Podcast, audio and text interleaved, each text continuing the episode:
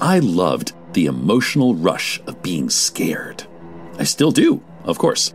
I don't go out much to haunted houses, but I still love good, old fashioned, scary stories. Listener discretion is advised.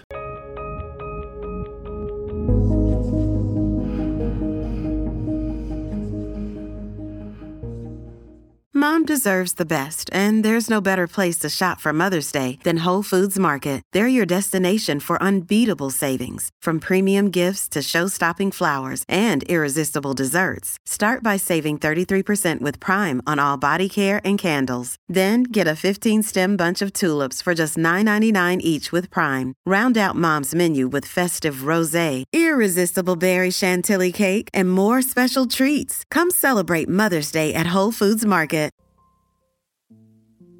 Edward was the only son of Arthur and Anna Mae Surratt. Arthur and Anna Mae had moved to Aliquippa from Georgia. Arthur owned and operated a successful garbage collection business. In grade school, Edward was considered outgoing and happy go lucky. He was also quite intelligent. But in high school, Edward started to get in trouble with the law. In 1959, when he was 17, he was arrested for loitering and prowling. In June 1960, he was arrested for the same crime. While he was being arrested the second time, he fought with the officers and broke one of their noses.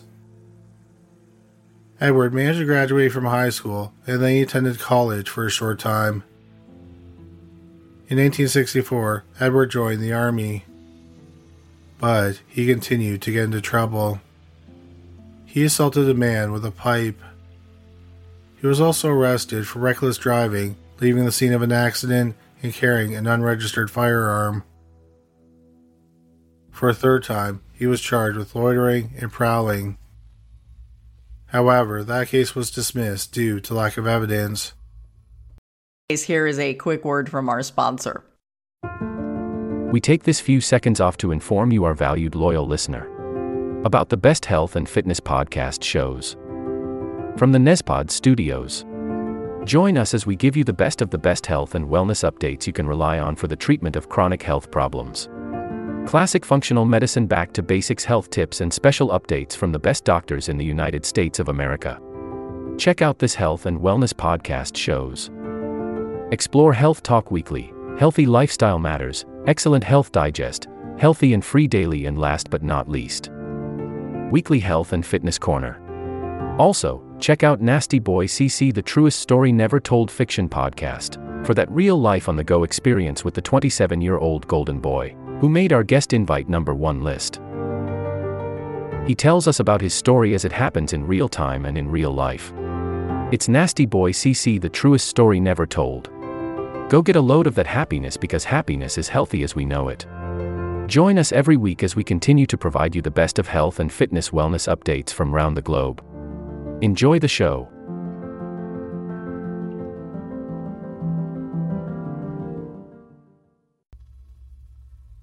In June 1965, Edward's father, Arthur, passed away. Two months later, Edward was honorably discharged from the Army. He returned home to run his father's business. But he was incapable of running the business and he filed for bankruptcy in 1966. In October 1966, Edward enlisted in the U.S. Marine Corps. In the spring of 1967, he was shipped to Vietnam. He did two tours of duty and he was involved in 11 combat missions. In 1968, Edward was in a foxhole and an explosive device detonated. He was left temporarily deaf and blind. Edward was discharged in September 1970. For his military service, he was awarded several medals, including the Purple Heart. After returning stateside, Edward settled in North Carolina. He got a job as a truck driver. In 1973, Edward was arrested for raping a 13 year old boy. In March 1974, he was convicted. He ended up serving three years in prison. In January 1977, Edward returned to his hometown Aliquippa. Months later, a disturbing number of people close to Aliquippa were murdered and went missing. On the night of September 19, 1977, 28 year old apprentice electrician David Hamilton was at home with his 28 year old wife, Linda, and their two children, 5 year old Melinda and 3 year old Christopher. The family lived in North Lima, Ohio. That night, the family watched Monday Night Football. The next morning, a neighbor found David shot to death. Linda was missing. Their children, Melinda and Christopher, were both unharmed. Linda has never been found dead alive. Just eight days later, on September 27th, milk truck driver, 28 year old Frank Ziegler, was found dead in his truck. His truck was found abandoned on the side of a rural road in Marshall Township, Pennsylvania. He had been shot twice in the head. Ballistic testing later proved that the same gun was used to kill David Hamilton. 30 year old Joseph Weidman had served in Vietnam and he was injured. As a result, he had paraplegia. He lived with his wife, 29 year old Catherine, and their two young sons in Marshall Township. Joseph worked as a camera repairman. On the morning of September 30th, 1977, a week after Frank Ziegler was shot to death, neighbors found the dead body of Catherine on the driveway of the family's home. She was nude except for her socks. The right side of her head had been crushed. She had also been stabbed and her throat was slashed. It was later determined that she had been raped. In the house was the dead body of Joseph. He had been beaten to death. A few weeks later, 17 year old John Feeney and 15 year old Randy Greger went out for a date in Findlay Township, Pennsylvania. When they didn't return home that night, their parents called the police. The next day, John's van was found in a lover's lane. Inside the van was his dead body. He had been shot in the neck at close range with a shotgun. Randy was nowhere to be found. Massive searches were conducted for Randy, but her remains were never found. A few weeks later, on November 10th, a man named Jim Ruffner went to the home of his in laws, 63 year old John and 61 year old Mary Davis. The Davises lived in Beaver County, Pennsylvania. When Ruffner got there, he discovered that their house was on fire, so he called 911. The fire department came and put the fire out. The house had been ransacked. In the kitchen was the dead body of John Davis. He had been shot to death. In the bedroom was Mary's dead body. She had also been shot to death. 31 year old William Adams, his 29 year old wife, Nancy, and their two children lived in a trailer just outside of New Brighton, Pennsylvania. Two and a half weeks after John and Mary Davis were murdered, on November 29th, the Adams children found their father dead from a shotgun blast in their home. Their mother, Nancy, was nowhere to be found. Her skeletal remains were found in the park eight years later, in September 1985. 34 year old Richard Hyde was the principal of an elementary school. He lived with his 34 year old wife, Donna, and their two daughters, nine year old Kelly and four year old Carrie, in Moon Township, Pennsylvania. On December 3rd, Richard and Donna were decorating for an upcoming Christmas party. The next morning, Kelly found her father dead in the kitchen. He had been shot once in the stomach with a shotgun. Donna wasn't in the house. A search for her was conducted. Donna was found in a wooded area about two miles from the family's home the next day. She had been beaten to death. On New Year's Day 1978, the bodies of 64 year old Guy Mills and his 65 year old wife, Laura, were found murdered in their home in Breezewood, Pennsylvania. They both had been shot at close range with a shotgun. That same day, just three miles away at a rest stop, the body of a man was found in a car. He was identified as 36 year old Joe Kruger from Altoona, Pennsylvania. He had also been shot with a shotgun. A week later, on January 7, 1978, 56 year old steelworker John Shelkons was shot to death in his living room in Baden, Pennsylvania. His 48 year old wife, Catherine, was severely beaten, but she survived. Then there was an unusual pause in the murder spree. But then, nearly four months after the last murder, on March 27th, 70 year old Catherine Felicki was found bludgeoned to death in her bathtub. She lived in Boardman, Ohio. You may have just noticed we covered a lot of murders and disappearances. If you weren't keeping track, between September 1977 and March 1978, 18 people were either murdered or went missing in Ohio and Pennsylvania. 10 men were killed and 8 women were either murdered or kidnapped. The remains of two of the victims have never been found. The police thought that many of the murders were connected because a shotgun was involved in many of the cases. Also, many couples were attacked. Many of the murders happened in the victims' homes. The police even had a suspect, Edward Surratt. Here is a quick word from our sponsor. We take this few seconds off to inform you, our valued loyal listener, about the best health and fitness podcast shows from the Nezpod studios.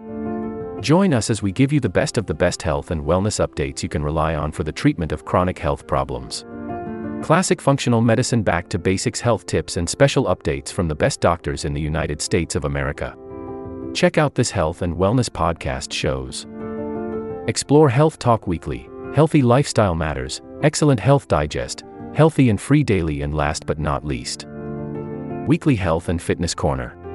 Also, check out Nasty Boy CC, the truest story never told fiction podcast, for that real life on the go experience with the 27 year old Golden Boy, who made our guest invite number one list. He tells us about his story as it happens in real time and in real life. It's Nasty Boy CC, the truest story never told. Go get a load of that happiness because happiness is healthy as we know it. Join us every week as we continue to provide you the best of health and fitness wellness updates from around the globe.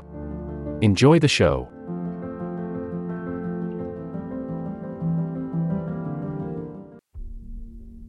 Around the time the Mills were murdered on New Year's Eve, someone saw a car, a Buick Electra, parked at an abandoned gas station close to their home. The people who saw the car thought that there was something unusual about it, so they ended up writing down the license plate. They called the police after learning about the murders. It turned out that the car belonged to Edward Surratt. The police investigated Edward and they learned that he was a long haul truck driver and he formerly ran a garbage collection business. Suddenly, a lot of things made sense to the investigators. Two couples who were attacked, John Feeney and Randy Greger, in the Hydes, were parked or lived near garbage dumps. All the other murders happened near major trucking routes.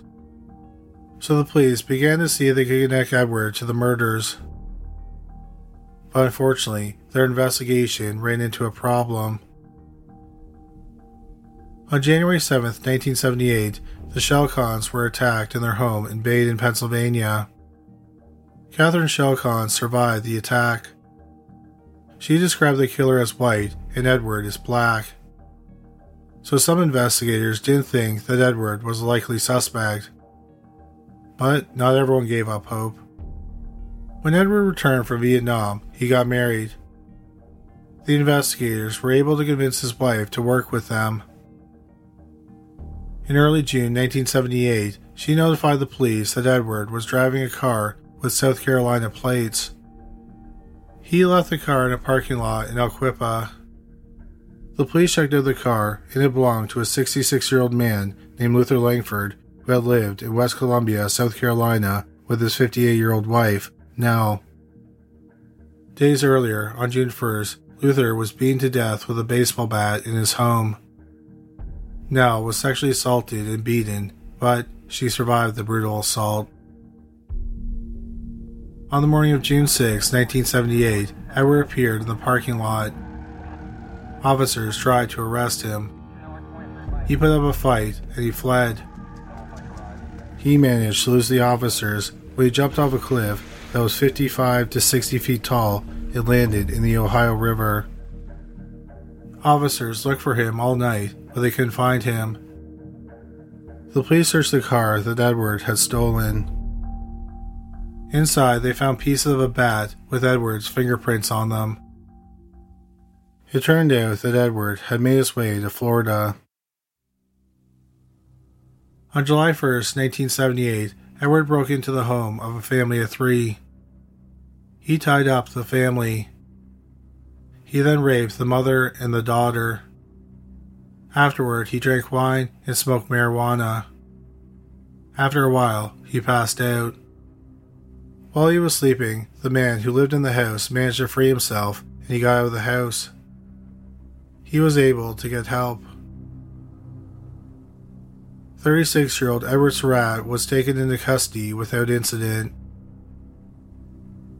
In July 1978, while Edward was in prison, he confessed to one murder. He admitted that he killed 56 year old John Shelkons in January 1978. But Surratt would never face trial for any of the murders he committed in Pennsylvania or Ohio. Instead, in 1978, he was tried for the home invasion in Florida. Edward testified on his own behalf. Edward claimed he was invited into the house by the man who lived there for a sex party. He said that the man wanted him to have sex with his wife and daughter. The family testified and said that Edward broke into their home armed with a rifle. He tied them up and raped the women. The jury believed the family, and Edward was found guilty of sexual battery, amongst other charges. He was given two life sentences plus two 100 year sentences that were to run concurrently. He would be able to apply for parole after 66 years. In June 1979, Edward went to trial in South Carolina for the murder of 66 year old Luther Langford. The jury deliberated for three and a half hours before he was found guilty of murder. It was the only murder that Edward Surratt was convicted of. He was again sentenced to life in prison. Edward ended up serving his sentences in Florida and he was largely forgotten. The 18 murder cases in Ohio and Pennsylvania stayed open and officially unsolved. Edward remained the only suspect. Then in 2007, 30 years after it's believed Edward Surratt's murder spree began, a retired detective who had been with the Miami Beach Police Department started meeting with Edward in prison. Eventually, they developed a rapport. After a few meetings, Edward started confessing to some murders. He admitted to killing David and Linda Hamilton which are believed to have been his first victims. He also admitted to killing 17 year old John Feeney and 15 year old Randy Greger. He said that Randy's body would never be recovered. He said that he put her body on a pile of waste material, and in the decades since then, has been covered with debris. He said that on the night Randy was killed, she was wearing a shiny new watch. The police went to Randy's mother and asked her if Randy was wearing a watch when she went missing. Randy's mother said that Randy had a new watch, but she left it in a box at home that night. Her mother went and got the box and was surprised to find it empty. Edward also confessed to the November 1978 murders of 63 year old John Davis and his 61 year old wife, Mary. After admitting to the six murders, Edward stopped talking. Since confessing, other detectives continued to investigate to see if they could connect Edward Surratt to any other murders.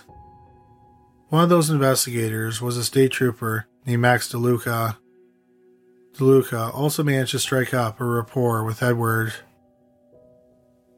In March 2021, DeLuca visited Edward in prison. Edward, who was 79 years old, confessed to several more murders. He said that in November 1977, he murdered 31 year old William Adams in his mobile home.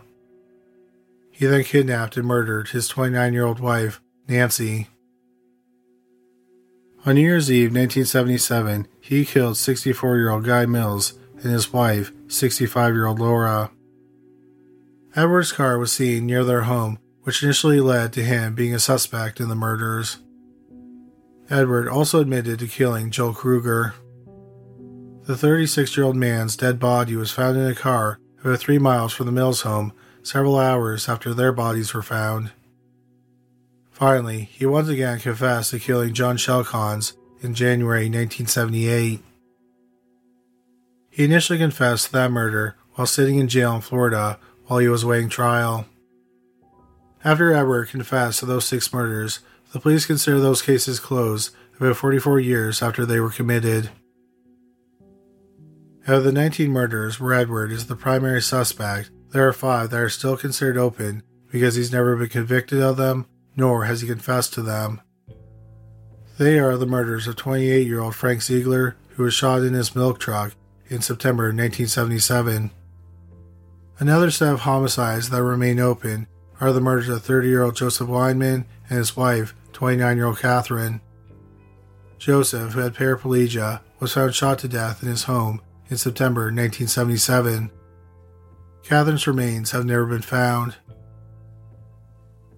34 year old elementary school teacher Richard Hyde was murdered in his home in December 1977. His 34 year old wife, Donna, was dragged into the woods and she was raped and murdered. Finally, there's the murder of 70 year old Catherine Felicki, who was beaten to death in her home. Edward Surratt will probably never face trial for these murders, even if he does confess. But since he hasn't confessed, these cases are considered open. Some investigators also believe that Edward committed other murders. A problem with linking him to murders is that he was a long haul trucker, so he traveled a lot. He also used many different methods to kill people. He didn't discriminate when it came to the ages of his victims. His victims range in age from 15 to 70, Sometimes he attacked people in their cars, and other times he did home invasions. So it's possible that he killed other people, and unless he confesses, we may never know if he was involved in those murders. At the time of this recording, 80 year old Edward Surratt is serving a sentence at the Suwannee Correctional Institution in Live Oak, Florida. The authorities are hoping that he'll confess to more murders during his time here on Earth. This will conclude the episode. Thanks for tuning in. If you like what you hear, please leave a comment and subscribe. Thank you.